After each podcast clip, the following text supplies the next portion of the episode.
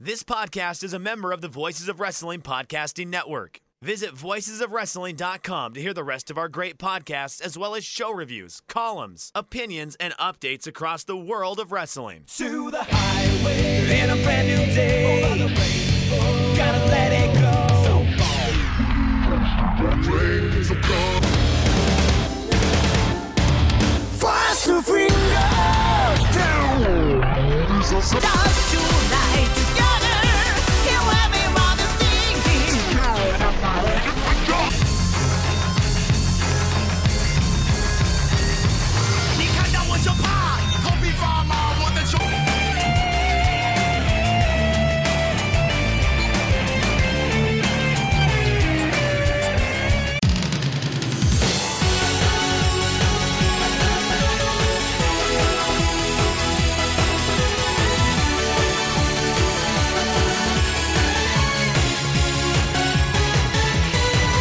Welcome back to Open the Voice Gate for October 20th, 2020.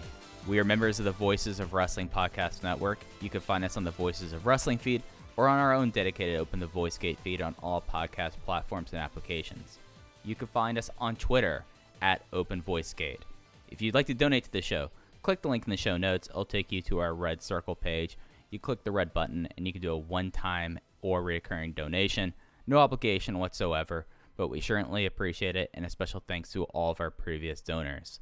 I'm one of your hosts. It's your old pal, Iron Mike Spears, joined, as always, by KSO. In case, we are almost to November. It feels like that these last few weeks, we've kind of been, lulled a little bit. That Dragon Gate's tricking us now of, one show a week, one show a week, one show a week, but we just have one more stop before we get to Gate of Destiny, and it definitely feels like it's now fully upon us now that it's less than 13 days away.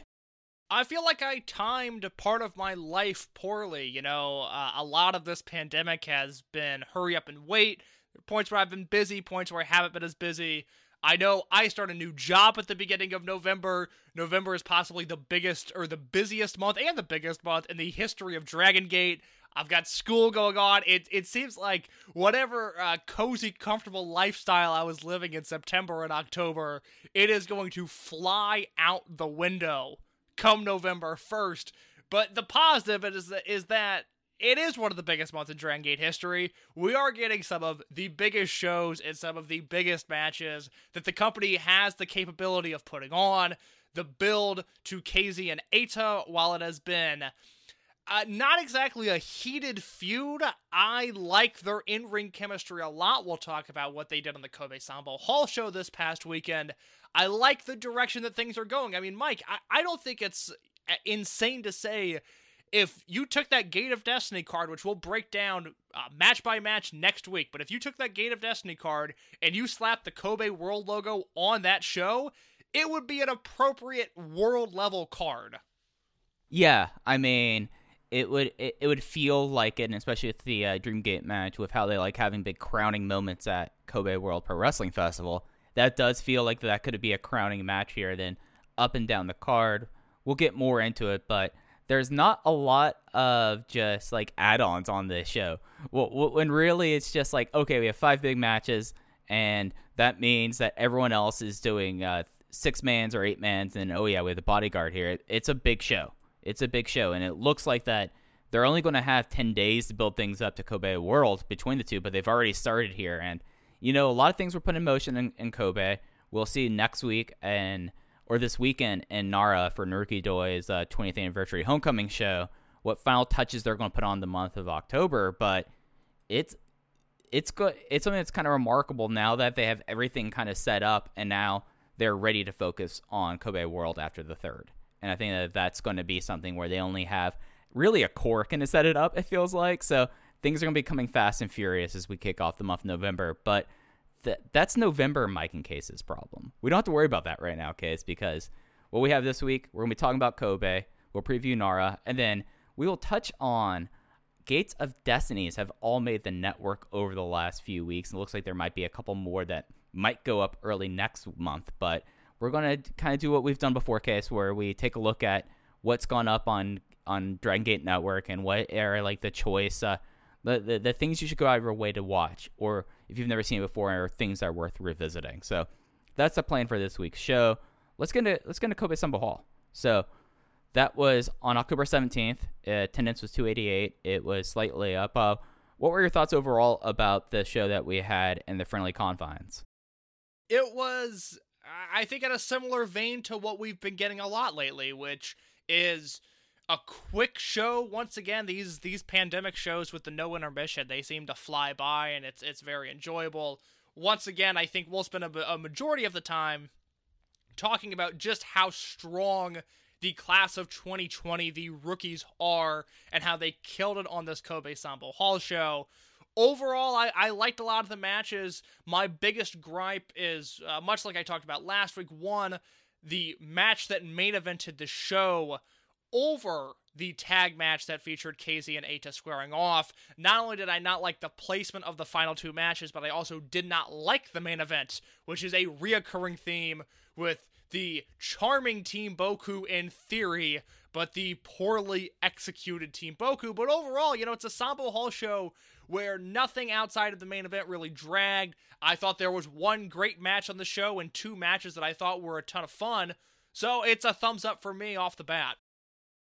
Yeah. I think we might be a little bit divergent on the show. This was something where this show, like, it was a very quick watch, but as someone who's watched everything that has hit tape, you know, it just felt like, I don't want to say it was going through the motions, but it was just a lot of stuff that I've seen before, with the exception of the main event and the semifinal. It was a lot of kind of just like same old stuff, and not like in a bad way. It was like, all right, y'all aren't busting out new tricks in front of Kobe when you have a big show coming up and a homecoming. And it just like, you know, maybe it's my own familiarity that has let me down a little bit. Maybe I'm hosted on my own petard here, but I thought this was a good show. I thought this was decent. I don't think this was a bad show. It just was one of those things I was like, at a certain point, I was like, all right, we're getting deep into this match. I've seen this match like 10 times before. And that kind of hit me. That kind of struck me a lot here. And it just kind of, in a lot of ways, was like, all right, this is the final play setting, so that's fine. It just is, I'm glad that's happening now versus like the first match in the build to, or the first show in the build to a major show. So that was like my overall takes. One thing that I noticed just like off the bat, the crowd went pretty dead after a certain point. Was that just me in noticing that? When do you think they went dead? I think they went dead after match 4, because there was no crowd response for 5 and 6. That's kind of what I thought too, and I wasn't sure what to make of that. It's a little hard to read into crowd noise, just given the legislature that's been put in place with the no noise crowds. You guys all know the story by now. But yeah, I noticed that as well. It's I don't want to necessarily chalk it up to Kzy and Eita. I think there's a reasonable case to make that, hey, maybe the main event act, Team Boku, is not a main event act. Maybe they're a preliminary team that just happens to have one or two big stars there.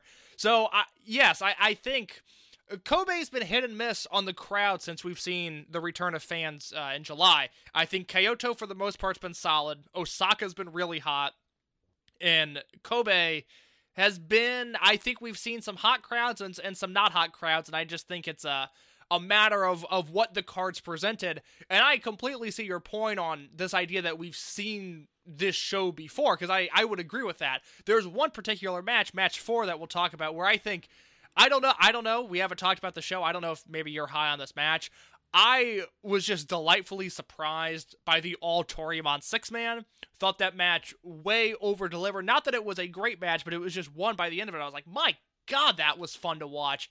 And if you're watching the show top to bottom, match 1 to match 6, I think your opinion on the show as a whole will likely be, it'll be a make or break moment with match number 4 and how you feel about it. But before we get to that, I do want to talk about the opener if you are ready to. Yeah, let's get into the card itself. The opener was an unaffiliated 6-man tag match with the Dragon Gate team of Ben-K and the Open to Twin Gate champions Kota Minenori and Jason Lee facing off against the class of 2020. That is Kento Kobune, Taketo Kamei, and Madoka Kikuta. 15-minute time limit draw. This was the one where I had the spicy take of maybe Ben-K was taking a fall here. They just did just as enough that it looked like that if this went 5 minutes more, maybe they would get that fall, but it was 15 minutes, time limit draw. This is up on YouTube. Kase and I have been tweeting about this endlessly since last night. If you haven't checked out these kids and you don't have a Dragon Gate Network subscription yet, it's up on YouTube for free forever. Go and watch this match. In Kase, I was absolutely delighted with this. What were your thoughts overall? Well, something that I did not realize was that I knew that Dragon Gate Network was uploading the opening match of every show onto YouTube for free. So you get the first 30 minutes of every show free. So you're going to get some opening mic work and then match one, sometimes match zero and match one. I assumed those were taken down at some point, but it looks like there is a full archive of opening matches on the Dragon Gate YouTube channel now, which I did not realize. So there was no excuse not to watch this six-man tag that I thought was absolutely tremendous. I will say up top, I went 4 stars on it. It's a notebook match. I thought for as good as Ben-K, Jason Lee, and Coach Minoru were, this was a match that was carried by the charisma and by the in-ring skill of the youngsters. You guys know I love Kento Kobune. I think he has a real bright spot as one of the future pillars of the company, but this was not only the Taketo Kamei show, this was especially the Madoka Kikuta show. This man took his talents to a new level in this match, and Mike, I know we have a lot to talk about when it comes to Kikuta. So, first off, I've already said this, but I'm going to get this out on audio. The Discus Lariat, I am dubbing the Hand of God, because when he collided and timed it with Ben-K, where he just clobbered him as hard as he could with his super long arms into Ben-K's chest, and he just like looked down his fist, went, ah, and rolled out of the ring. I was like, this kid is something special here. Like, it was like one of those moments where it's like, he didn't just like clobber like the most muscular guy in the roster. He clobbered him so hard that he was like, I might have broken my hand, but I'm still in this. Let's go. And it's something where we spent a lot of time since Kakuta's debut trying to figure out who Madoka Kikuta is. It's very easy to look at Kamei and be like, all right, he's undersized, he's quite likable, apparently quite the cook. But he is someone that with his size, unless he grows a couple inches, he's only 20, he's probably going to be like a Brave Gate ceiling and a tag team guy. And Kobune, as you said, you think he's going to be a top pillar. I think that he has the ability to. It's going to be a charisma thing. But Madoka Kikuta, he has really shown that, you know, he's got a little bit of like baby fat on him, but if he just puts on a bit of muscle, we're talking about a power junior in the vintage of Shingo Takagi, if you ask me. As soon as he like starts throwing bombs and gets some throws down and he has that awesome pump kick, Madoka Kikuta, for being the X Factor so long, it's now like kind of like the scales have fallen, at least from my eyes. I think he could be quite a special worker. He right now is a dude, but he might end up being a guy after all this, and he might end up being the guy out of this class. To properly set the stage for what Mike has dubbed the Hand of God Lariat, we're talking about a spot in this opener where Ben-K and Kikuta are bouncing off the ropes, and if you've seen one Ben-K match, you know this spot where they're going to hit the ropes 2 or 3 times and cross each other in the middle of the ring, and then Ben-K is going to hit a WrestleMania main event level spear. Even if it's the opener in Kobe Sambo Hall, he wants to rip his opponent in half.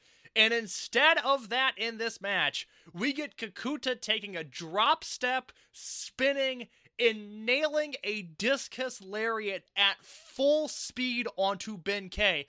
I didn't think anybody was coordinated enough to do this. It is a new wrinkle to a move that Kikuta had slowly been rolling out. We saw on the last Cork and Hall show, he was kind of wildly throwing that lariat. Here, he took it up to another level, and I hope that this becomes a signature spot for him, because it's something that really, I don't know of anybody in wrestling that is throwing a discus lariat, period, let alone with the force of a JBL-level clothesline from hell or a Susumu Yokosuka Jumbo Nokachi to bring it back to Dragon Gate. This is a signature move in the making.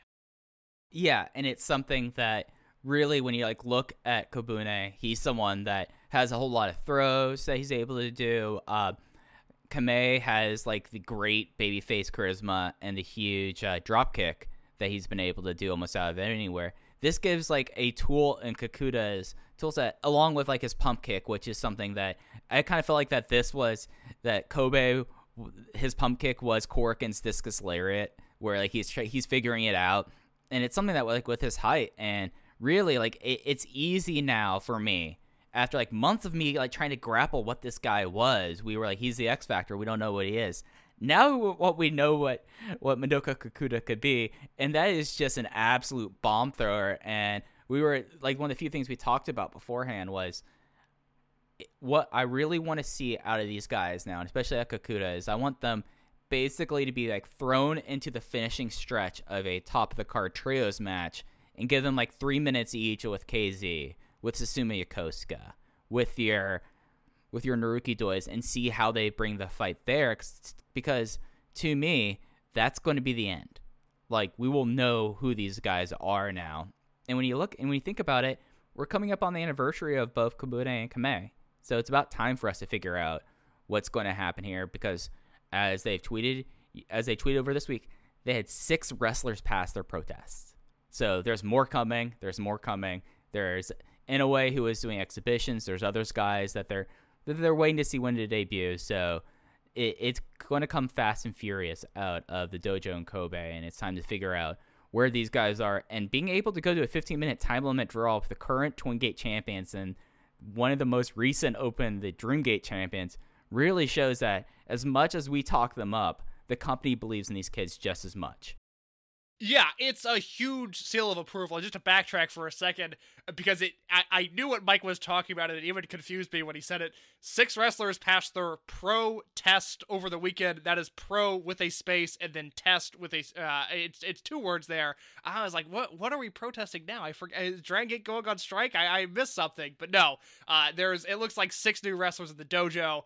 But to your point, the class of 2020, a time limit draw, even if it's the opening match, a time limit draw with current champions and with Ben-K, who is, as Mike pointed out, not only a recent Open the Dream Gate champion, but a recent Open the Triangle Gate champion.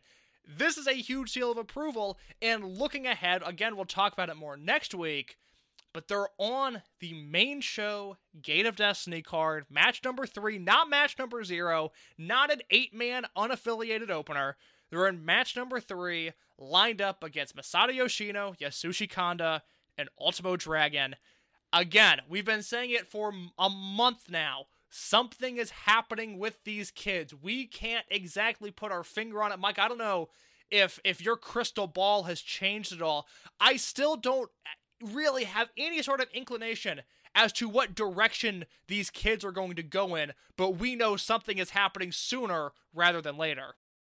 Yeah. It seems like our immediate plan of maybe putting Class of 2020 in a Triangle Gate match at Kobe Worlds off the books, but they have other plans. I think that'll work out just as well. But it does seem like that. There are plans. All of them have gear. All of them were getting some of the biggest responses on the card.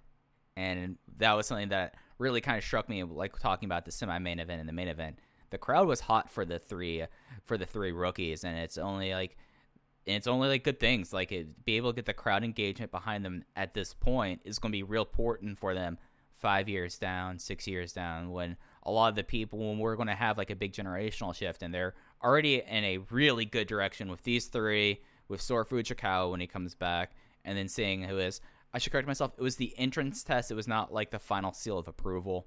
They have a system where there's, I know you've done investigating it. It's 2 tests that they take before you become a wrestler. There's the entrance test after training and then the protest, if I'm right. That is correct to my knowledge. I don't know if something has changed since the last time I asked. Okay.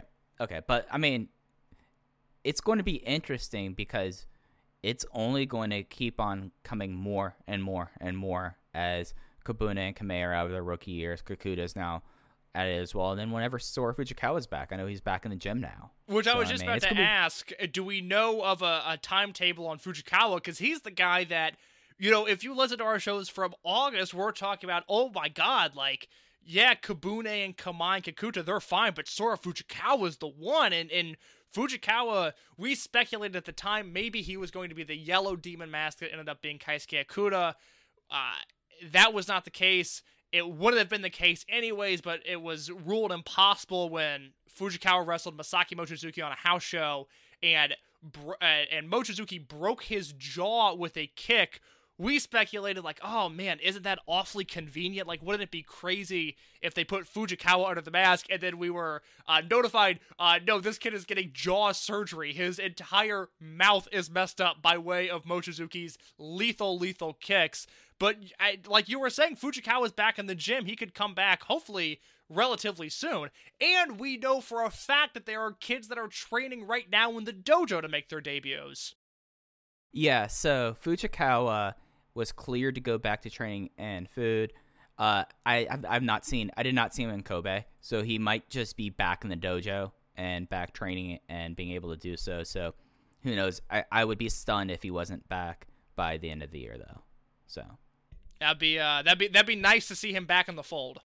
Yeah, he's not too far behind. This isn't one of those things with like Oji Shiba where he like disappears for 15 months or Katsumi Takashima, who just disappears. Like, I think that we'll be seeing him sooner rather than later. Any other big thoughts you have on this opener? Again, it's worth going our way for. I was four stars as well, basically. The hand of God granted it, went from 3 3/4 to 4 stars. Like, you see that, and you're like, no, that's a 4-star thing. That's an Amazon 4-star matches. And it's something that I think is really kind of a special opener, and I kind of felt bad for the rest of the card because you just had a bunch of rookies just show out, and now you're up next. So it was easily my match of the night. How about you? It was my match of the night, and I like the pressure that the rookies are putting on this. Guys, maybe the rest of the roster just rolls their eyes and goes, oh, whatever, the kids are working hard, great. They got over in Kobe Sambo Hall. Talk to me when you get over in Kobe Kennon Hall. Maybe that's the vibe backstage, I don't know. But I really like that we're now getting opening matches, match 2, match 3. Whenever these rookies fall onto the card, they just raise everybody's game. I mean, look, it's not like Ben-K, Minoru, and Lee are short on great matches. These are guys that have been killing it for years now. But man, I like that they're in there with the rookies, and the rookies are the one kind of commanding the pace and commanding the spotlight, and they are the ones that push this to a spreadsheet level match. 4 stars in the opener, and my match of the night for Kobe Sambo Hall. After that, we had a tag team match. It was Yosuke Samaria and Yuta of Dragon Gate versus unaffiliated Masaaki Mochizuki and the Torimon Generation's Genki Horaguchi. Genki got a sneaky backslide from heaven on UT after UT seemed like he was going to get out of it for a while. Genki was like, nah, it's the backslide from heaven for a reason, and was able to get the pin there. And, you know, I thought that this was like, it was going to be hard to follow up on this, but I ended up really enjoying this. This was Maria more reverting back to her underdog character versus the Exotico stuff. So I thought that it was something that I think came across a lot better. And also you had the fact that there were a lot of shenanigans that could have been had in this match, but it was like the four wrestlers decided that this was a no fun match. We're going to go out there and we're going to beat the heck out of each other. My only note here is that I thought it was too long. It went 12 minutes after a 15-minute opener, and it was followed by a 13-minute long match. And I know I said up top that this show was relatively short, all things considered. I don't know if we needed to hit a plus 10-minute match in match number 2. I think this could have been cut down by a few minutes, and we would have really been able to savor the Mochizuki-UT interactions at that point. But it was a fine match. I mean, inoffensive 3-star bound. I just wish it would have been a little shorter. It was something where if I know that Masaaki Mochizuki is targeting someone's stomach, like he did with Maria, I know that it's no fun day. And that was like the main focus there. I was 3 1/4. I maybe liked that a little bit more, but then after that, then I was like, oh gosh, this is a 6-match show that's relatively breezy, but this was the shortest match on the show, and everything else was between 13 and 16 minutes long for each match. Going into match 3, Dragon Gate versus RED. This was another Gate of Destiny preview match of Yamato and Keisuke Okuda of Dragon Gate facing off against their opponents on the 3rd, Kai and Kaito Ishida, the Open the Brave Gate champion. And it was Kai getting the win after Yamato just kind of lost his medal and started attacking with a chair in 13 minutes and 12 seconds. I thought that this was a lot more like, I like the heat here, and I wish there was that kind of level of heat here that could have been in the semi-main event. Like, I feel like that this match for how these two feuds have been going, I feel like that this was sufficient. I feel like this was a satisfying way to kind of have like their last prelude, I guess. Did you like the finish? you know, Yamato was getting a chair attacked a whole lot beforehand. Like, I understood it. If I had it my way, the only, like, wacky finishes are going to be when Okuda and Ishida snap. So, like, I was like, oh, man, DQ. But I was okay with it. I was like, no, they've been building this up as a blood feud. It makes sense. Yeah, I asked because I didn't mind it. It's weird. I liked a lot of... I like every bit of Yamato and Kai interactions we've seen since the turn, but I was a little bit concerned moving into Gate of Destiny by their chemistry in this match. I thought Yamato and Kai were really sloppy together, which I don't ever say about Yamato, and I haven't had that issue with Kai in quite a while. So I'm going to chalk it up to just an off night for both of them. Small show, small venue, maybe it happens. I liked the finish, I just didn't like how we got there necessarily in relation to the Yamato-Kai feud, and I'll say it until I'm blue in the face. Maybe we'll be able to transition to a new topic come November 4th, but Keisuke Okuda, Kaito Ishida, my god, I mean, these guys just don't miss. They swing for the fences every time, and they don't miss, Mike. Yeah, and this was exactly what I wanted to have in their final prelude. I don't think they're on the same... Are they facing off against each other in Nara? Yes, they are. Okay, so there'll still be one more prelude with them, but I was like, all right, let's go. This could truly be a legendary Triangle Gate or Brave Gate match as it is going into this, and I've already had like these high expectations. I'm working on an article just chronicling how great this feud was, and these two guys are connected. I'm going to post something to you right now about Yamato and Kai. Please. And we could redress this next week when we fully break down Gate of Destiny, but... Would you be surprised if this match goes to a no contest and they do something bigger at Kobe World 2 weeks later? Because I'm starting to get that vibe. Oh, not at all. No, it'll be interesting to see. I really think the direction that they should head is a no ropes match. And that's, okay, so we're on the same page. Yeah, it's Yamato's signature match. The thing that's going to get in the way of it is I don't think they're going to have an intermission at World. Well, I guess I can't say that because they just did Dangerous Gate with the cage match, and that worked as some sort of an intermission. So realistically, you could put Yamato versus Kai on World as match 5 or match 6, take the ring down, and then put it back together. I mean, that's a lot of sitting still and probably encouraging people not to necessarily walk around the venue. But that's a realistic possibility. I mean, the only other option, if you're going to go that route, is to go Kobe World 06 style, with Shima and Magnitude Kishiwada in a no-ropes match that headlined the show, with the suspicion being Shima pinched that stipulation, said, well, I mean, if we're going to take the ring down, we have to go on last, right? I don't know. I don't know if that's true or not. I don't know. I've just heard that's the story, that maybe Shima came up with this idea to headline Kobe World over Susumu Yokosuka and Dragon Kid because he pitched the one stipulation that rendered the ring useless. I don't know. That's just what I've heard. But I would be intrigued by some sort of Yamato versus Kai, no ropes, or at least no disqualification match, and I don't think whatever happens at Gate of Destiny is going to be the conclusion to not only that feud, but I think that's not going to be the last singles match we see between the two in the immediate future. No, I'm with you on that. And, you know, it's just taking off the ropes. You can do it relatively quickly. You know what I mean? You take down the ropes, you put them back up afterwards. Maybe there's plunder you got to clean out at the same time, but I think they can do it. I would like to see Yamato unsealing his trademark match for this feud. I feel like that would add some spice and some variety to Kobe World, and you wouldn't have to build up a completely new match in 2 weeks. So that's why I threw that out there. That'd be nice to see. All right, then match 4, and I think this is the match where we might be the most divergent on. It was a 6-man tag team match, Torimon versus Torimon, Ultimo Dragon, Masato Yoshino, and Susumu Yokosuka going up against Dragon Kid, Sushi Kondo, and Kagetora. Kagetora got the pin with the Kaganui flash pin in 15 minutes and 20 seconds on Masato Yoshino. And I'm just going to hit this first. This wasn't a bad match to me, but I was like, at a certain point, I was like, 5 minutes have passed, 10 minutes have passed. I was like, oh, wow, are we going to get into that gear? Are we going to like hit another gear here? And it just was just like a very pleasant trios match that it was something where like I was like, okay, this match happened after it was over, and then all the post-match stuff. I was like, all right, nope. Now it makes sense. You're using this match to build up to something for Kobe World. That's fine. But I kind of came away from this match going like, all right, this happened. And I went 2 3/4. Okay, so I'm at 3.5 on this, and the word that I have in my notes to describe this match is clean. I just felt like these 6 guys went out there, they all knew each other well, and granted, it's probably the worst version of a 6-man tag that these guys could have, but I just watched this and it was kind of, you know, marveled by this idea of like, my God, like these guys, every transition is so clean. Everything they do just works and it flows together and it's great to see.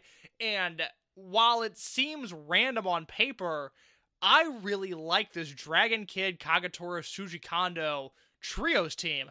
I think it fits like, it's probably something that would have been notable in, say, 2005 had these had this trio team together, where you would have the junior heavyweight and Dragon Kid, you would have the middleweight and Kagetora, and you would have the power junior heavyweight type and Sushi Kondo, and I think that works really well as a trios team. We've obviously seen over the past 15 years, the Dragon Gate titles are often just, these 3 guys are together, and we'll go through a cycle of the titles with whoever teaming, and then we'll move on with our lives. But I think specifically in the spirit of a trios team, the DK Kondo Kagetora team works really, really well together. But what I couldn't figure out, and what I wanted to ask you, Mike, the man that knows just a little bit more about Dragon Gate than I do. There's not many that do. It's you, and it's Jay, and that's it. Is there a historical link between Dragon Kid, Sushi Kondo, and Kagetora? Something that links those 3 together, or is this truly just a random Toriyama generation trio? I mean, Kagetora and Kondo spent time together in El Dorado. Like, not a whole lot of time, because Kondo by the end of, by very quickly was like, nah, I got bigger things ahead of me. I'm going to All Japan. But I mean, like they were, because you had Aganiso and Torimon X that were kind of left on the outside when the split happened. Those 2 had some familiarity, but Dragon Kid is like the spanner to that. You know what I mean? Because Dragon Kid had his second biggest feud of his career against Sushi Kondo. Him and Kagetora have teamed, but it's not really a big thing. So I don't know. It kind of feels like, hey, a thrown together team, which whenever I see a thrown together team with Kondo and DK, I always raise my eyebrow to, and I think I should eventually keep my eyebrow down for these 2 guys. But I don't know. There's a huge link between these 3. That's what I assume, just because Kagetora is just a weird historical anomaly. His history His history just doesn't make a ton of sense at the grand scheme of things. But I would continue to have that eyebrow raised. Look, do I think at Kobe World, Sushi Kondo is dumping Dragon Kid on his neck after the match? I do not. If it happens, I welcome it. I think that'd be fun. I do not think it's going to happen, but at some point, right? I mean, at some point, Kondo is going to snap on this guy that he almost killed 16 years ago. I would continue to have that eyebrow raised. I don't know if it's happening within 6 months or a year, but you're exactly right. Every time Kondo and Dragon Kid are on the same team, I can't rule it out of my mind that Sushi Kondo is going to murder this masked man.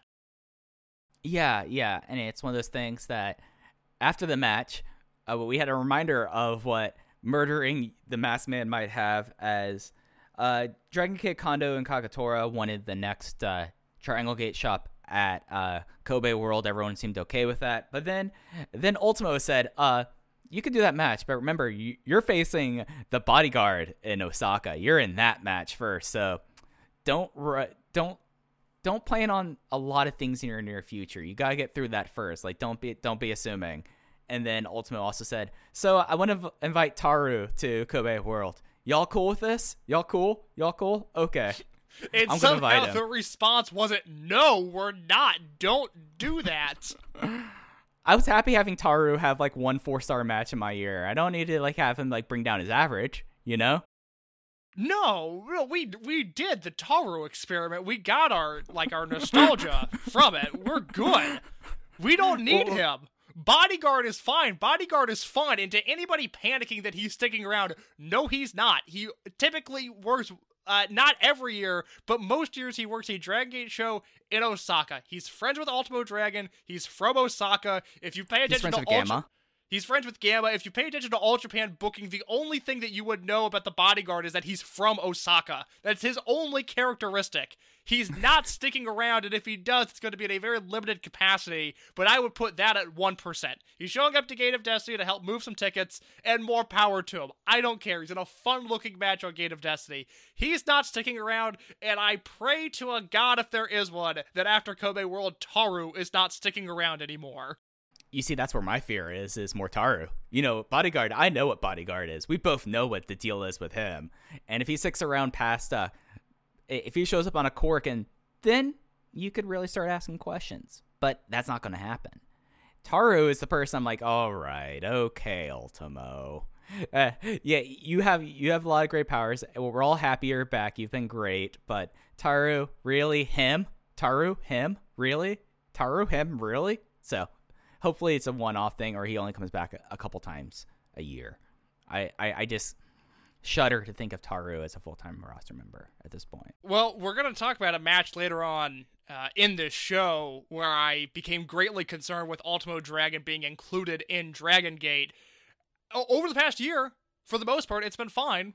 Taru is the one asterisk that is now hanging over all of our heads. Taru, really? Him? Taru, really? Him? Yeah, it's just at some point, I know Ultimo's the boss, but when he's being like, hey, is it cool if we invite this guy? Doesn't somebody have the guts to be like, no, we don't want, no, Ultimo, that sucks. We don't want him. We don't like him. That's what I was hoping for, but I guess not. I mean, out of these five guys, who would have been the one that said, I don't like him? It would have been Kondo. Kondo would have been the one who was like, no, that dude sucks. Everyone else would have been like, yeah, it's okay. It's okay. It's yeah, okay. I mean, look, Kondo lost his role in Dragon Gate in 2004 for a multitude of reasons, but one of the reasons that's always been attributed to him is that he and Brother Yashi and all of Aganisu, actually, were at some sort of sponsor dinner with Fuji TV in 2004. This is right after the company turned over to Dragon Gate, and Fuji TV was still, I think, doing monthly pay-per-views at this point for the company. Right, yeah. And supposedly... Allegedly. Kondo and Yashi in particular were having some... They were working blue. They were having some off-color banter that night that made the Fuji TV representatives very uncomfortable, and that was one of the things that expedited their exit from the company. Yeah, allegedly. What? I was trying to think of a cute segue, but no. All right. So match. So the semi-main event. I talked about all those things that happened after the match. Yes, I did. Semi-main event time. Dragon Gate versus RED. It's another preview match. Kzy and Dragon Dia versus Eita and Dia Inferno. Kzy got the win with what's called a modified pinfall. It just was like a crazy clutch flash pin in 15 minutes and 15 seconds. And yeah, I've kind of beat around the bush last week when we were talking about it, but let's get into the lifespan of Dia Inferno, because I feel like that the clock has been expedited with this character. What were your thoughts about him in this match? So my eyebrow was raised after he debuted at Cork, and he did not debut in the ring on the Kyoto show that we talked about last week. He actually wrestled on the house shows before that. I believe it was in Tayoma, where he wrestled in the main event. And not only did he wrestle in the main event, he did not get the pinfall. He wasn't involved in the finish at all. And that was... I found that to be odd, because I was like, man, wouldn't you want to debut this guy on TV? Or at least get him a win if he's going to be wrestling in front of people? And I thought, well, it's a... It's a new character. It seems like something they're making a big deal out of. Maybe they want to make sure that by the time the cameras are rolling, that he has his moves and his mannerisms down, and that he's going to deliver in front of the big audience. We saw him get the win in Kyoto. I thought his performance was drastically different than most things we've seen in Dragon Gate up to this point in their 21-year history, but an unenjoyable performance. I really liked it. I think him not getting the fall here, combined with Dragon Dia versus Dia Inferno already being announced for Kobe World, whether the unmasking happens at World or the Korkin after or early January, whenever it is, I don't think this is a year-long mask-ripping feud that we're getting. I think Dia Inferno is a step towards a greater story, and I'm okay with that, because I still really like the work that Dia Inferno has done in his Angle debut, and then the two matches that we've seen, I think his performance has been really good. Kyoto a little bit stronger than Kobe, but both still strong. But it doesn't seem like this is going to necessarily be a long journey to get to who is under this mask. I think we're going to figure it out relatively soon. Yeah, I mean, that's kind of my feelings as well. I just, look this mask now, and I've seen him in two matches, and I'm like, how can this mask be worn full time? This isn't like Drago's mask, Triple A Drago's match, where it's form-fitting to his face. You know, it's probably not the most comfortable thing in the world to put in, but it's not like you can breathe out of it. Your eyes aren't completely, blocked by rubber. This mask is not... I can only imagine, and if talking and knowing enough people who have wrestled under masks, how it is wrestling under masks, this has to be one of the least fun masks to ever wrestle on, because it's basically you have the eye ports, but they're not wide, and then the mouth and breathing. It's like you're breathing into a Halloween costume, and unless we see at Kobe World or we see at Gate of Destiny that we see an actual mask that's a combination of this and Dia's mask, I have no reason to believe that this character is going to be long-term. Just because, you can't wrestle in this thing. And this really made the Dio Inferno character feel more like a Dr. Muscle or a Metal Warrior than ever, Darkness Dragon felt. And maybe that's just me. Mike, something that I've learned over my 21 years on Earth, and maybe you don't know this, which is fine. I'm not going to judge you, but something I've learned is that beauty is pain. And while the Dia Inferno costume looks incredibly uncomfortable and nearly impossible to wrestle in, I don't know how he is as mobile as he is. It looks so good that I think he kind of has to deal with it. I think he has been dealt these cards. He's been given an incredible character with, I think, one of the greatest character debuts that I've ever seen in any company. If he has a hard time breathing, so be it, Mike. I think that's the moral stance that most of the globe has taken, is that if something, perhaps a disease or perhaps a mask, that inhabits your breathing ability happens, so be it. Learn to deal with it. Learn to adapt. And I feel that way about Dia Inferno. Let it be known that I'm pro wrestler and Case is for the art. Yeah, indeed I am. Big art guy right here.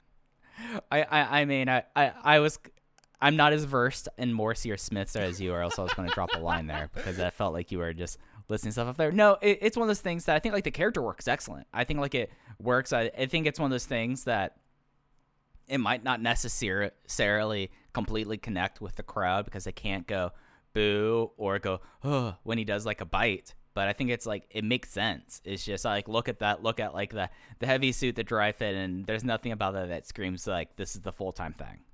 That's all I'm saying. Yeah, I choose to believe that if we had full vocal crowd responses, this character would be getting big boos. I think this would be getting a ton of heat, just for the simple fact that it's a foil to Dragon Dia, who has been super over for an entire year now. So, it's a little bit tough to gauge with heel work this strong. I think Dragon Gate had done a good job of avoiding this, where we've seen New Japan fail, what I think, fail miserably with the overt heel work of the evil Dick Togo Bullet Club situation.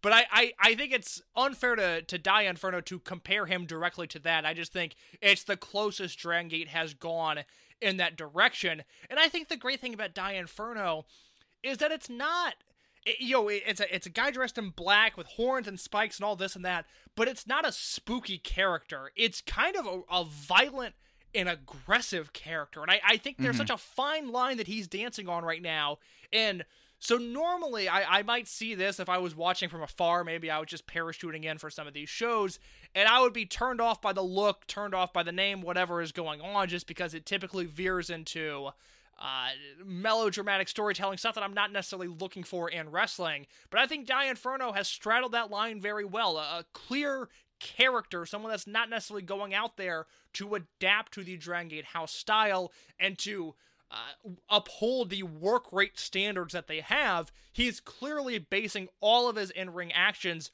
off of the character that's been built, but it's not a spooky goblin ghoul character. It's someone that's violent, that has a bite, that feels dangerous, and I really like that distinction. That's fair. That's fair. And I do like those aspects. I think that, like, also in a company that you would think you would see a lot of lung blowers, him really kind of making the lung blower into a thing makes sense. And I think that's pretty cool. Absolutely. So yeah. We kind of touched on Kzy and Eita. Say goodbye to your credit card rewards. Greedy corporate mega stores, led by Walmart and Target, are pushing for a law in Congress to take away your hard-earned cash back and travel points to line their pockets. The Durbin-Marshall credit card bill would enact harmful credit card routing mandates that would end credit card rewards as we know it. If you love your credit card rewards, tell your lawmakers, hands off my rewards. Tell them to oppose the Durbin-Marshall credit card bill. Beforehand, do you have any other big semi-main event thoughts about this before we move on to the main event? I think Kzy and Eita have excellent chemistry with one another, and I like I said at the top of the show, I don't know if the build has been that strong, but I really like what they're doing, so I'm personally invested in it. I just don't know, with the Western or the native fan base, I can't get a read on how excited people are for this match, but I know personally I've really enjoyed their chemistry with one another, and I'm really excited for Gate of Destiny as a whole, but specifically that main event. I think it's going to be an excellent match. Yeah. And as we get into later, Gate Destiny is a show line with a lot of vintage and some high work rate match, and I don't have any reason to believe that's not going to be the case. Main event time. The full Team Boku, Naruki Doi, Ryo Saito, Ryotsu, Shimizu, and Punch Tominaga face off against an 8-man RED team of BB Hulk, Takashi Yoshida, Diamante, and Hyo. It was Tominaga getting a flash pin on Yoshida, of all people, in 16 minutes, 56 seconds, and, it happened. This was the first time in a while that I would give something a gentleman's 3. Because in Dragon Gate, not just 3 stars because it overachieved, just a 3. This match happened. I'm done with it. I'm not even sure I'm that high on it. I really don't like the full Team Boku crew headlining televised shows. If you want to throw on a Doi Shimizu tag or even Doi Saito Shimizu against the right team, I think that's fine. But we're talking about Kzy and Dragon Dia versus Eita and Dia and Dia Inferno, a match that's headlining Gate of Destiny, and a match that's already been announced for Kobe World, and they have to go on before a match that ends with Punch Tominaga pinning Takashi Yoshida. I have no interest, no time, no patience for Team Boku in the main event. I was really excited with the direction that Shimizu had gone and completely reverting back to his old anime character, but I need Team Boku to not do what they're doing. This is 2 main events in a row that I think have been completely void of heat, and I'm not into it either. Well, luckily there might be a stipulation happening at Gate of Destiny that might shake things up out of this. So we do have that to rest our laurels on a little bit. So we can look forward to that at least. But yeah, this was a match that happened. The work was all fine. Just kind of was a whole lot of Team Boku shenanigan against the 4 sleaziest members of RED. And that's something that I say with all the love in the world. You have BB Hulk, you have Yoshida, you have Diamante, and you have Hyo. You're going to get what you get with those 4 guys. Yeah, it's the RED C team, maybe the D team. It's the worst, Hulk, Diamante, Hyo, they're fine on their own, but in this quartet, I did not like this main event. This main event put a real damper on a show that up to that point I had really been enjoying. Yeah, and I don't really have any other takes other than that. So, this show will be up on the network through the 25th, and the stellar opening match is on YouTube. Go watch the YouTube match if you haven't watched it. Do a treat for yourself. It's 15 minutes. It's like a perfect lunch break match. And we'll put the link in the description. How about that? Are you comfortable doing that, Mike? Putting the YouTube link in the description? I'm writing that in my notes right now. Link in the show notes. There we go. So there, it's 1 click. You're listening to the show now. Take a break, 15 minutes, watch the match, come back, listen to us preview the Nara show on the 25th, and talk about all of the great content that maybe you're on the fence about subscribing to the Dragon Gate Network. Well, not only are you getting the live events for the busiest month they've ever had in November, but we're about to preview the back catalog, the archive of Gate of Destiny classics that you can watch as well with that subscription. Yep. So let's talk about the show on the 25th.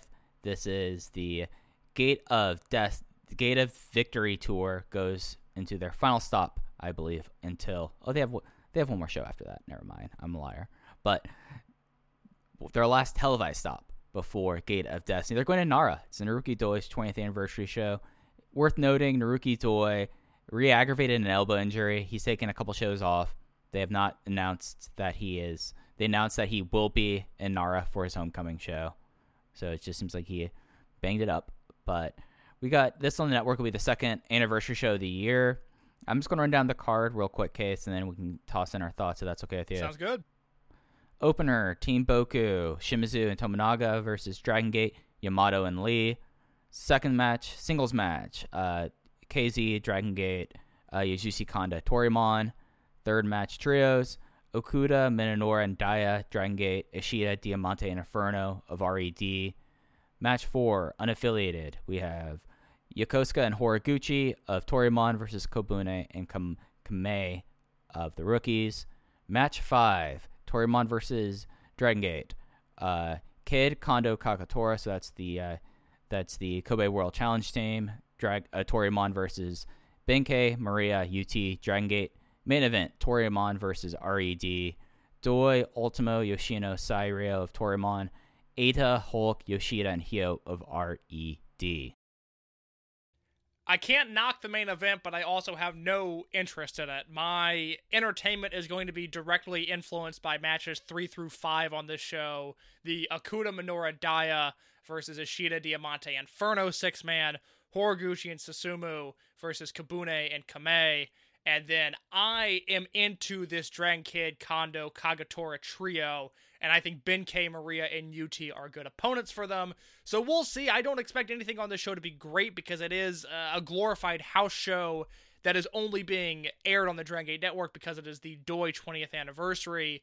So I don't expect a ton in terms of match quality, but I like the middle of that card quite a bit. Yeah, the middle of the card look like to be where the meat's on the bone here. Another chance to see an Inferno. Maybe some stuff might be pulled out. Maybe we'll see more about that. Get more Ishida and Okuda, and Diamante will be able to take a couple crazy dumb bumps. Do you think if Kobune and Kamei win this match, they get a Kyushu tag team title match? Because I feel like they should. They should absolutely get a Kyushu Pro tag team title match if they win this match. That's probably... Look, did I just call something? I mean, did my crystal ball come out there? Look, I don't know if anybody is going on excursion to Mexico or MLW in America anytime soon. Maybe you send these kids to Kyushu Pro for about 8 months. Let them do some work there. Let them tear up that territory, take stuff over there, and then come back. Then a Mentai Kid. And then they can come back, and I don't know, what do you want to do? Put the Dream Gate Bell in Kakuta? I'm just throwing out ideas. I don't know. But I'm just saying, I don't think they're going to win this match. Maybe they go to a time limit here. I mean, would that shock you if we get another 15-minute time limit draw here? No, it wouldn't. It wouldn't, to be honest. I think that would be a good use of time there, especially showing them move up the cards. Yeah, it would be nice to see. So I think that match will be a lot of fun. And then, like I said, I like that six-man tag. That is the semi-main event on the show. Yep, no, I'm with you on that. And that's going to be it on the network until Gate of Destiny. They're going to have a show in Aichi. That's going to be UT and Kobune's Homecoming. They'll be in Hime. And they'll be in Gifu for the Problem Dragon Homecoming. One of the more popular homecoming shows each year is Problem Dragon's one. That's when the problem child of the Kamada clan gets everyone out there. Usually that's when his nephew that he's wrestling for shows up. Sadly, this never makes a network. I wish it would. I think that'd be a lot of fun to see everyone coming out for Problem Dragon, and then they'll be back on the network for Gate of Destiny. And with that, Mike, we're going to turn to the archives for a second. Are you ready to talk about the lineage of Gate of Destiny and what is available on the Dragon Gate Network? So we've been doing this pretty much all year whenever they put up new shows, but we felt like this would be a good time to kind of tackle the archive of Dragon Gate Network as we have the lion's share of the Gate of Destiny shows. Because I know that you mentioned that they have everything up to 2013 up right now, right? So right now, as of when we're recording, which is October 20th, It looks like everything is on the network through 2014, with the exception of 2013, which will go up on October 30th. And Mike, you can look on the network real quick, and I can fill time as we kind of talk about this show if you want to work backwards. I do not see Gate of Destiny 2019, last year's show, on the network. I don't see it under the Japanese Big Match feature tab or the English commentary tab, and I know they don't remove those shows. So if you want to dive through the network real quick just to make sure that's not on there. Anyways, whether it is or isn't, I will quickly kind of run through that card and what to watch there in case it is on the network, which for me was the Kzy and Yamato versus Mochizuki and Shun Skywalker tag match, the Kaito Ishida Brave Gate win over Susumu Yokosuka that began his what is now going to be a year-long run as Brave Gate champion, and the main event, which was Ben-K versus Masato Yoshino, one of the best Dream Gate matches in many, many years. I just adored what they brought to the table there. And the thing to avoid on this show is the 8-man tag with Hyo, Kazuma Sakamoto, Takashi Yoshida, and Diamante going to a 14-minute double countout with Genki Horaguchi, Kness, Super Shisa, and Ultimo Dragon. I gave this match in my review on voicesofwrestling.com a dud. I hated this match. It made me so incredibly concerned about Ultimo Dragon in the future because I thought his ego was going to run wild. Ever since then, it's been in check, but that double countout is as bad of a match as we've seen in Dragon Gate in years. Yeah, that one was a real rough match. I am not seeing Gate of Destiny either up there. I'll talk to my people. I'll see what the deal is there. We'll for sure have an update on @OpenVoiceGate on Twitter regarding the Gate of Destiny 2019 situation. Yeah, that's wild. Maybe it's up as an infinity. Maybe that's the thing. No, it's not up as an affinity either. That is weird. Yeah, no, definitely Kaito Ishida versus Susumu Yokosuka if you are a newcomer. Susumu Yokosuka basically in his title reign as a Brave Gate champion kind of went through making people and left the Brave Gate into the position where Kaito Ishida was able to take the ball and run with it. It was something that was truly, really cool in this match. In Kaito Ishida's hometown, he was able to win that match, and it was a really exceptional one. I loved the Yamato and KZ versus Mochizuki and Shun Skywalker tag match.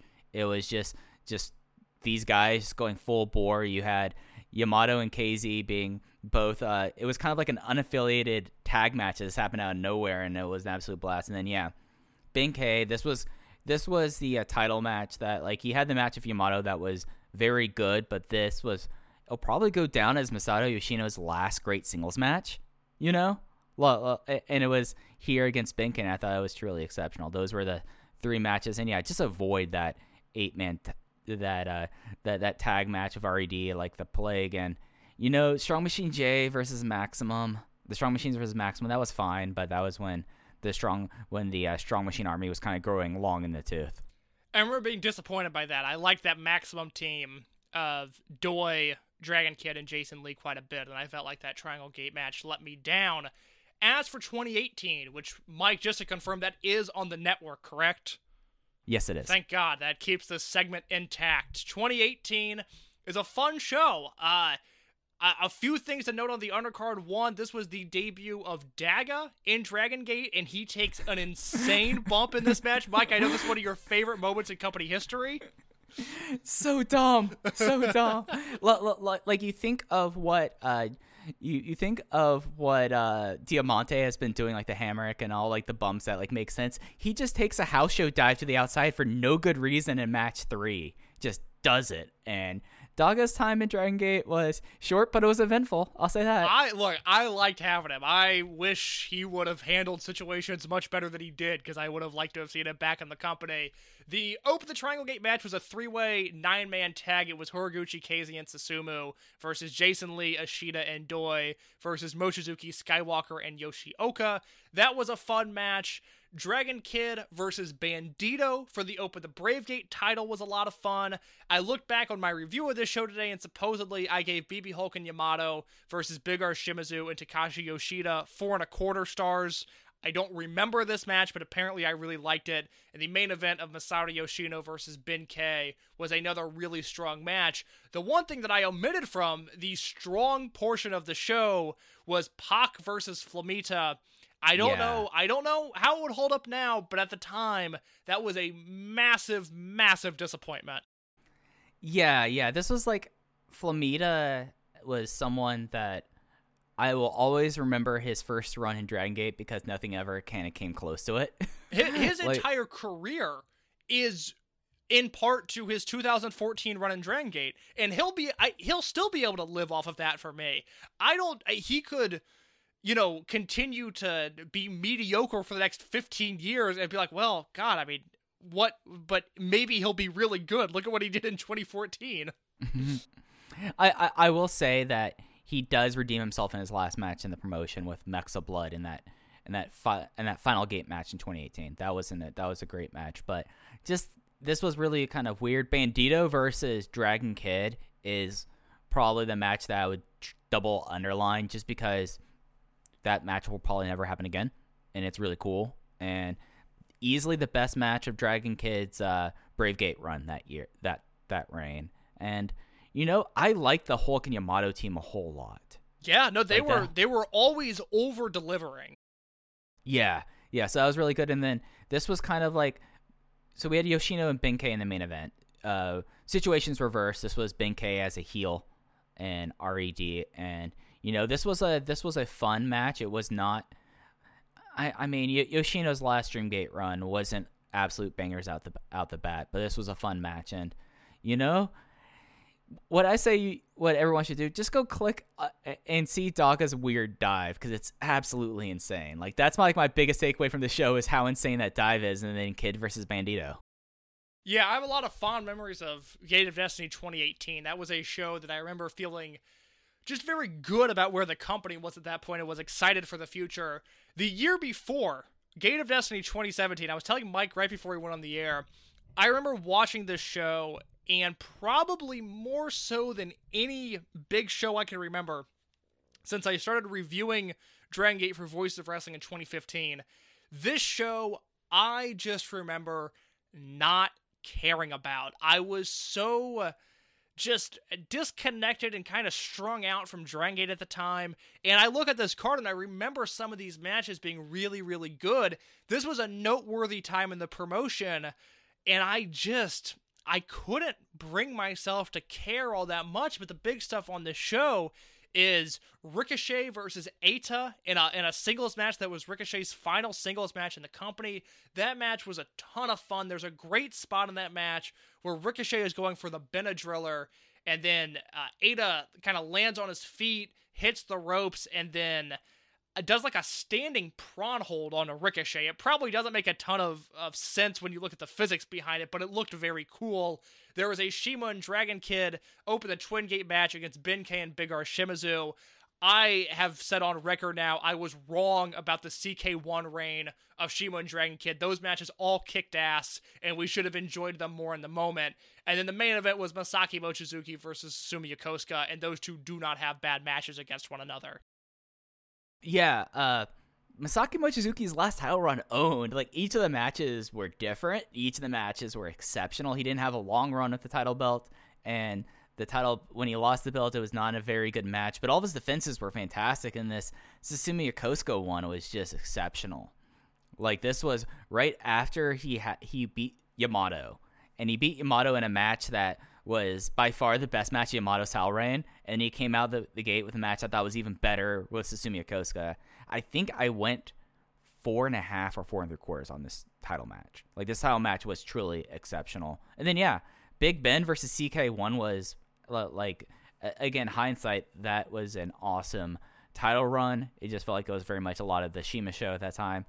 The Triangle Gate match, three-way elimination match. This is when they were running way too many of them. I did not like that match. I went back and looked at my review today, and I think I was only at 3 stars with it. It, for whatever reason, just did not connect with me. But yeah, absolutely. Ricochet versus Eita. This was Ricochet's second to the last match in Dragon Gate. He would have one more match in Cork in the next month, reuniting the Spiked Mohicans, where he somehow fit into the Spiked Mohican gear. 100 pounds of muscle later. Well, of which surprised everyone, Shima most of all, going, you found your gear. Okay. Did not think you could wear that still. Okay. But yeah, no, this was like a very tumultuous time in the promotion, even more so in hindsight. Like, this is no wonder we all were kind of feeling this way, because they were kind of probably feeling that way inside the promotion as well. So yeah, I would go singles match, Twin Gate, and then Brave Gate there. And then, Mike, we look at the Gate of Destiny 2016 card, and all I have to say, this was November 3rd, 2016. I believe the election that year was on November 4th.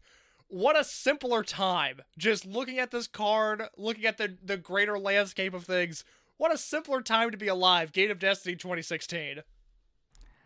Yeah, man. Yeah.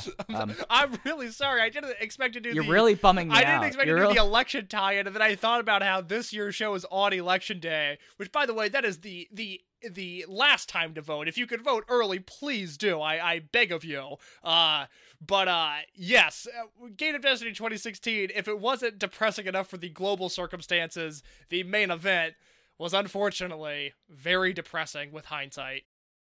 Yeah, the main event was the Team Tozawa Akira final special 6-man tag team match.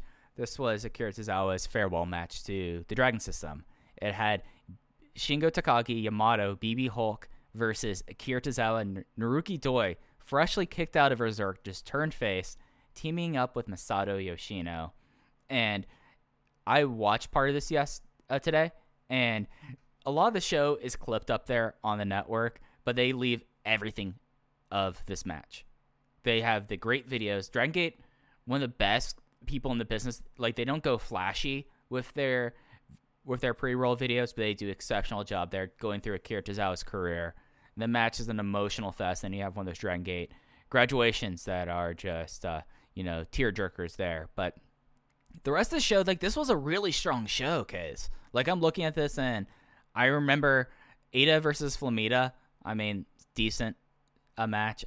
Another Eita versus Flamita match, sorry to cut you off, that Eita versus Flamita match was like a big deal that was happening, because this is right. 2016 Eita and Flamita, and we've talked about it a little bit on the show, but just Ada's ties to Mexico and how much he enjoyed that. And at this point, Flamita, I still love him. I feel like I just buried him a few minutes ago and I didn't mean to. Still love him. And this is 2016 Flamita, who can still really do no wrong. And that match brought in like a different sector of fans specifically to check that out. And then it was just kind of okay. It was fine. It was like a 3.5-star special. Yeah. There. Jimmy's versus Masaaki Mochizuki, Big R Shimizu, and Peter Casa versus T-Hawk, Brother Yashi, and Cyber Kong.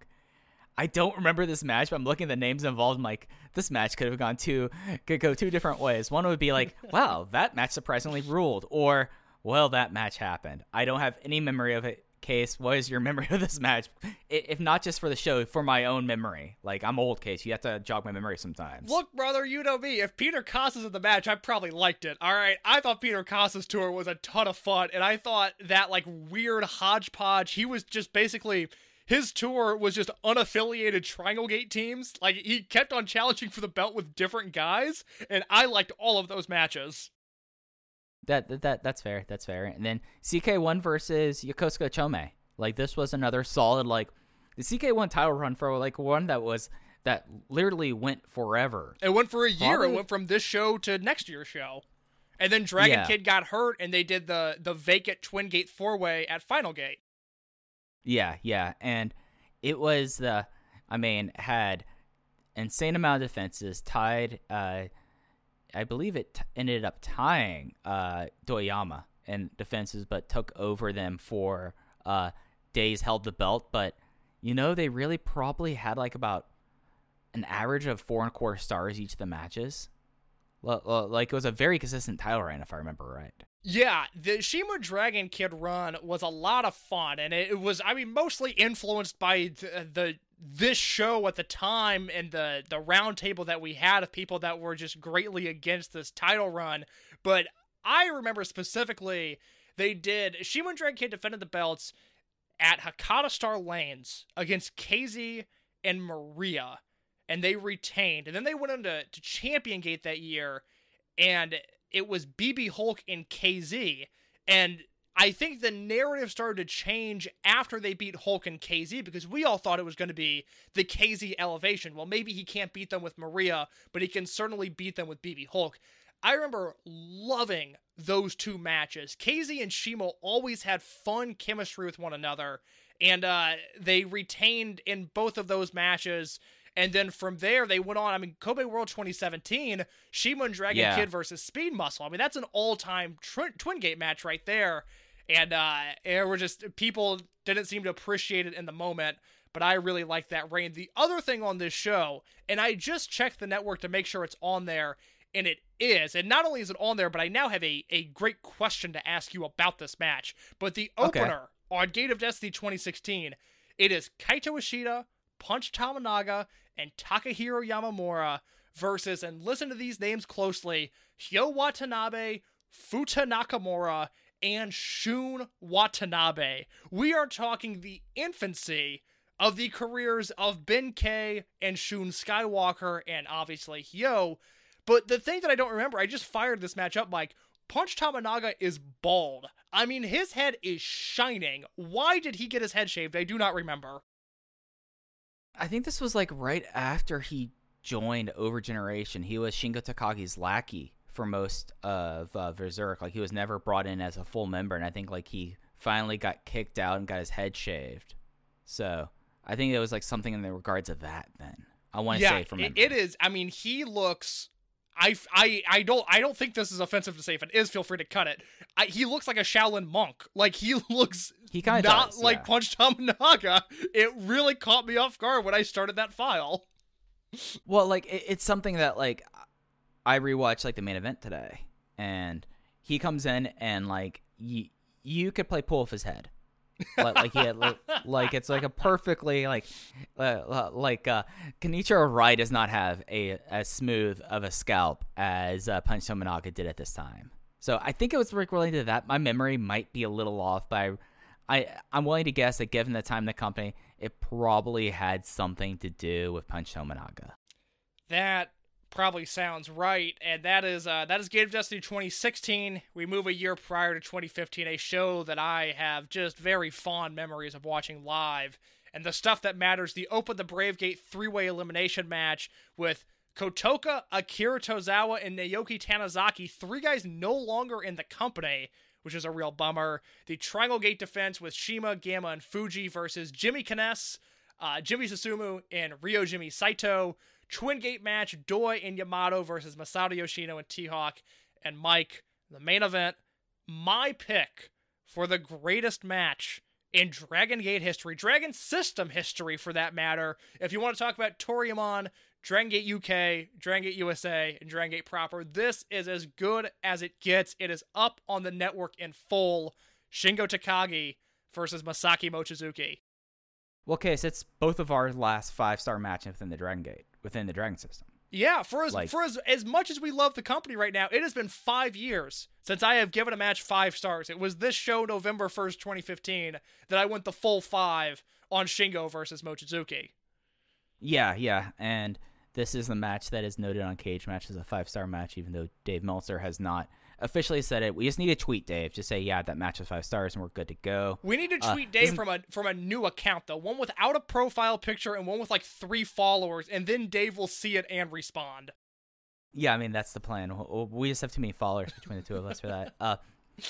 This show, like, the Brave Gate match, excellent. The Triangle Gate match, hey, I love the Zombie Veterans. The Zombie Veterans were a great trio, going against Susumu, Kness was still doing pretty okay at that point, and then Sairyo. Doyama versus Yoshino and T-Hawk, like, not one of the best matches at Doyama's reign, but still a really solid one. And then, like, really, like, the only match on the show that I would say just give it a big ol' skip is Kong and Ryu versus Tominaga and Takahiro Yamamura. So that face turn happened a lot earlier. Then, no, I have no clue why Punch Tominaga's head was shaved. Probably something happened that he was bullied and got his head shaved. That's my guess. Yeah, because it wasn't a dead or alive stipulation, because this show happened in November. Right. But his head is shiny bald, and it caught me off guard. But no, Gate of Destiny 2015 is a sleeper. It's not the best show of all time, but it probably needs to be mentioned in that discussion when discussing the best Dragon Gate shows of all time. Yeah, definitely like a second tier. Yeah, headlined by a match that I think I've watched that match 4 times now. I watched it live. I rewatched it for Match of the Year voting. I remember I watched it 2 years ago, and then I watched it when it was uploaded to the network last week, and it's just as good now as it ever has been. It is truly a perfect wrestling match. Yeah, no, it's, I mean, the best singles match. Like, I mean, like, I emotionally like the Mascara Contra Mascara Dragon Kid versus Darkness Dragon match more, but that's also because there's so much stuff going into that match. It was at the biggest show of the promotion's history at that point, and it just had like all the things, and you had like a bloodied Dragon Kid at the end of it. But if you're talking about like pure ring work, nothing better than Masaaki Mochizuki Shingo Takagi from Gate of Destiny 2015. Gate of Destiny 20... Nothing better. Yeah, no, nothing better. Gate of Destiny 2014, that got uploaded to the network this week. That is now on there. Another show not too shabby. I really like the Triangle Gate match, Horaguchi, Susumu, and Saito versus Kong, Doi, and Yamato. The Twin Gate match, Shima and Gamma of Osaka 06 against T-Hawk and Eita. Anytime those two teams wrestled, it was essential viewing. That match was phenomenal. And the main event, not only a great match, but I tweeted it out on the @OpenVoiceGate account. The video package that led in to BB Hulk defending the Open the Dream Gate belt against Akira Tozawa is the single best video package Dragon Gate has ever done. It is top notch. And like Mike said earlier, you know, Dragon Gate doesn't do flashy video packages. No, what they do is they do emotionally gut-wrenching video packages. And the build to Tozawa versus Hulk was absolutely phenomenal. I love the main event, but the video package before it is just as good as any of the in-ring work. Yeah, so just as a tease for the video package, Hulk and Tozawa joined the Dragon Gate dojo at the same day. And it's also brought up during the 2016 Gate Destiny match for the Tozawa farewell match that they came in the same way. And then the video package, like even if you don't know Japanese, it's very easy to follow. It's the idea of whereas Hulk, everything was pretty much smooth sailing for Hulk, but Akira Tozawa basically had to claw his way up to it. And they revisit Hulk and Akira, the tag team, and Blood Warriors, and they end it with both of them like looking at the dojo photo of the two of them. By the way, Case, do you know who is the man who stands next to Akira Tozawa in this photo? You know, I did at one point, but I don't remember who it is. That's Sushi Kondo, baby. Oh, my man. Yeah, back when Kondo was temporarily retired due to a cervical dislocation of the spinal column. That sounds really painful. 2.5 centimeters dislocated. Like, it's a wonder this guy ever came back wrestling, and he's still wrestling 14 years after he returned. But yeah, he was in the office then, and they had this photo that they both looked at, and they leave a note and sign the back of it. Akira Tozawa, perfect handwriting, leaves a note there. And then I remember Jay saying, and BB Hulk basically like scribbled on it, and it's completely illegible. But all-time great video. Like, basically the stuff that they were doing with Akira Tozawa, and also helps that Akira Tozawa can cry at the drop of a hat. Like, he's an emotional guy. I respect it. There's nothing wrong with that. Nothing wrong with that. But like the rest of the show, I mean, that Dia Hearts team was a whole lot of fun. This is the period where they cared about Sachioko Boy. Yeah, that's right. That's a middle of the match, a middle of the card match. Masato Yoshino, Shingo Takagi, and Sachihoko Boy versus Big R Shimizu, Dragon Kid, and Masaaki Mochizuki. Sorry to cut you off. I'm going to repeat exactly what you just said, but this is when they cared about Sachihoko Boy, a long, long time ago. Yeah, and then Osaka Zenroku versus TNE. I mean, that's the good stuff right there. Don't remember at all this Jimmy's versus Matt Blanky Triangle Gate match.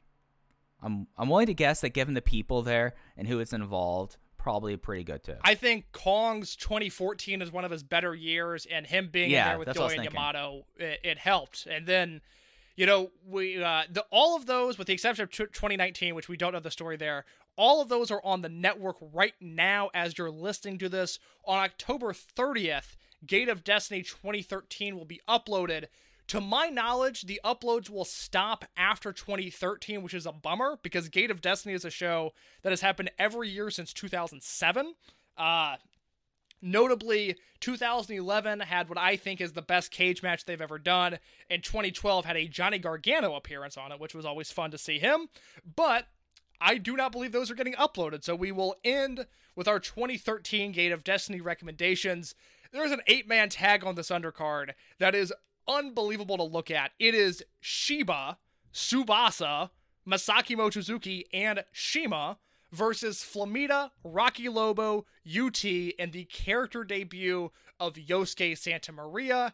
If that wasn't weird enough, the Brave Gate match on this show is Genki Horaguchi versus Anthony Nice, Twin Gate member of Monster Express, Anthony Nice. Long-running member of Monster Express, Anthony Nice. Very popular with the fans, very popular with the boys. Everybody loved him. Open the Twin Gate match, Teal'c and Eita versus Dragon Kid and Kness. Open the Triangle Gate match. Now, this one I don't remember, but it looks excellent. It's BB Hulk, Cyber Kong, and Yamato versus Akira Tozawa, Shingo Takagi, and Uha Nation. And then your main event, it's not essential viewing to me. It's Open the Dream Gate, Masato Yoshino versus Naruki Doi. I think it's probably the weakest singles match those two had on a big stage, but it's Doi and Yoshino, so it's still, good at the very least. And here's the difference between us and Dave Meltzer. Dave gave us 4.5 stars. And I'm like, this was like a 4-star match. Like this, they had much better. TNE versus Double Dragon. That's cool. That rolled. Anthony Nice, just so we get this out there. The reason why we're cracking on Anthony Nice, he did like 2 tours of Dragon Gate, joined Monster Express, and then proceeded to be in all the programs on the website up until he was signed by WWE and Monster Express ended. Yeah, it was roughly at the same time. I think it was October of 2016 for both of those events. It was awesome. Yeah, no, yeah. So he stayed on the roster forever. I have programs for 2015 that he's still a part of it. It's hilarious. And then so Shiba is Kotoka. He did a CIMA copycat gimmick. Tsubasa, that's someone that used to stop by a whole lot. I don't know what Tsubasa's up to now. I wonder what Tsubasa is up to. Tsubasa's 47. Oh, Tsubasa's working a lot of VKF. That makes sense. Yeah, he's an Osaka Pro guy. He's as sleazy as it gets. I mean, he's an Osaka Pro guy going back to the inception of Osaka Pro, 1999. So it was weird to see him on that show. It just a match with Kotoka doing a CIMA copycat, Tsubasa, Rocky Lobo, and the debut of Yosuke Santamaria. There was just a lot going on in that 8-man tag. So we might need to turn to a VKF podcast, because let me tell you about this match that VKF had in February this year. This is from VKF Starrcade 2020. They do copy a lot of things they don't have the copyright for. I'm just going to run down some of these matches on this card, because this card is just insane. It's at Azalea Taisha Osaka for 200 people. So we have Koji Kanemoto and Minoru Takada tag teaming. Listen to this trio's match case. Viva Mex Cabrones of Billy King Kid, Masamune, Tsubasa defeat Monkey Business Superstars, Hide Kobata, Kenichiro Arai, and Miyawaki. That is a match. and then Black Buffalo is on the card, and a guy whose name is, and I'm looking at Cage Match here, so who knows if it's correct, Kita in the house. That's the person's name. It's a former Akira Yano. Pita in the house. VKF owns, I've decided. I'm all aboard VKF now. This card is something else. Miyawaki once worked a PWG show with Kazuma Sakamoto to make it come full circle. They wrestled a triple threat tag match. It was them, the Young Bucks, and I think it was Joey Ryan and Carl Anderson. It might have been Ryan and Scott Lost, but that match is way better than it has any right to be. It's pre-peak Young Bucks, and then it's just two random Japanese guys with the Dynasty, and it totally worked. That match is awesome. Look, Koji Kanemoto is canceled on the internet, but I'll still watch him work because he's still really, really good. And somehow you get a show with Koji Kanemoto, with Billy Kid, with Sugi. I mean, this is a who's who of Japanese sleaze. That is what I like to see. And some great stable names. Viva Mex Cabrones and Monkey Business Superstars. And that's not even the best one. Let me get into the sleaze name here. Melt Brain Dancing. Chango, Saika, and Shinya Ishida. God. Osaka. This is what happens when Osaka Pro dies. You get stuff like this. Because Miyawaki was a Kai and Tai Dojo guy that started doing a lot more Osaka Pro, but I know Miyawaki because he did a lot of Chikara stuff. Mike, without looking, are you aware of who the current UWA World Trios champions are? Is it the Viva Mex Cabrones? It is the Viva Mex Cabrones. They won those titles on a Big Japan show in February, defeating Akiyori Takizawa, Ryoto Nakatsu, and friend of the show, Naoki Tanizaki. So was that Sparky? That is indeed the Sparky unit, and that was a show in Osaka #2. That might have made tape. Sparky, like I hope Naoki's doing all right. I think the show did make tape because it's the CIMA did a death match on this show, and Yuki Aoki defeated El Lindemann. Yeah, yeah, this was the blast match. Watch that. That trios match looks excellent. What was I doing skipping that in February? I had so much time on my hands. Yeah, no, I'm with you on that. That is, sometimes you gotta remember some guys. Look, that's what, you know, the third hour of the Voice of Wrestling flagship is aggressively horny. The hour and 20-minute mark on Open the Voice Gate is let's look through Cage Match and remember some guys, and I wouldn't have it any other way. And here's another thing for the Bodyguard fears. Guess what? Now we can say, like, oh, Bodyguard, like in 2022, KSO like, oh yeah, Bodyguard was on this show. What's Bodyguard up to in 2022? We'll be able to do that 2 years from now. Like, that's the advantage of having the guys in here. However, Taru, we can't abide by. Like everyone sit down and say, like, yes, we know you like Taru. Taru, you know, in Dragon Gate, no one hated Taru, but there's enough reasons not to book Taru. Yeah, so it looks like just bring it back full circle. Yes, no, well done. Well, it looks like that's all the Gate of Destiny shows we're going to get. If for some reason they do upload shows prior to 2013, 2012, like I said, Johnny Gargano and Naruki Doi versus Shingo and Yamato. The 2011 show has the best cage match ever, and I like that 2007 show. Real, just another era of Dragon Gate. But one that was really fun. Eric Cannon is on that show, teaming with Genki Horaguchi against Akira Tozawa and Kenichiro Arai. El Generico also on that show. But the last two matches, Speed Muscle versus Saito and Susumu and CIMA versus Shingo, those are classics. But again, I don't think we're getting that on the network, unfortunately. But, Mike, we gave the people, 7 years of Gate of Destiny, Rex? I think we've done our job. Yeah, I feel like we did our job here. Also, another reason why don't worry about Bodyguard. 2007, Dragon Kid was going against Kenzo Suzuki. Really doesn't matter. A dark timeline. That show, just to quickly read this 2007 Gate of Destiny card, because it looks more insane every time I look at it. Opening match, Shinobu, Shisaboi, and Sakura Chikawa versus Ape Kamada, MC Kz, and Yuki Ono. Proper opener was BB Hulk, Yamato, and El Generico versus Anthony W. Mori, Pac, and Super Shisa. Eric Cannon and Horaguchi versus Tozawa and Arai. Magnitude Kishiwada versus Cybercog. Don Fuji Kness and Masaaki Mochizuki versus Gamma Yasushi Kanda and Nozawa Rongai. Dragon Kid versus Kenzo, and then Speed Muscle versus Saito and Susumu, and CIMA versus Shingo. I've watched this show before, and I don't remember it being this insane. I mean, you got to ask yourself some questions when Kenzo Suzuki is third from the top. You know, there's some questions to be asked there. But that Triangle Gate team, the Masaaki Mochizuki and Don Fuji stuff that they did before, like all the unit stuff, was so good, and Kness was solid there as well. Yeah, I feel like there's a match in that reign that I really like, and I'm gonna try to find it real quickly on Cage Match. It was, it's the only time they held the belts as a trio. It was Fuji, Kness, and Mochizuki versus Cyber Kong, Shingo, and Kota Ibushi on Stormgate 2007. Yeah, that's the match I really like. Who would have thought? Big Sunner there. Big Sunner there, Case. Two of the best wrestlers of all time, and Cybercom. Yes, to say the least. Didn't mean that as a slight against Cybercom. No, he's just not. He's not Shingo Takagi, and he is certainly not Kota Ibushi. Yeah, no, that is fair to say. But I think that's probably it. We went a little bit longer than I expected, but, you know, it was a quiet week, and we wanted to talk about this.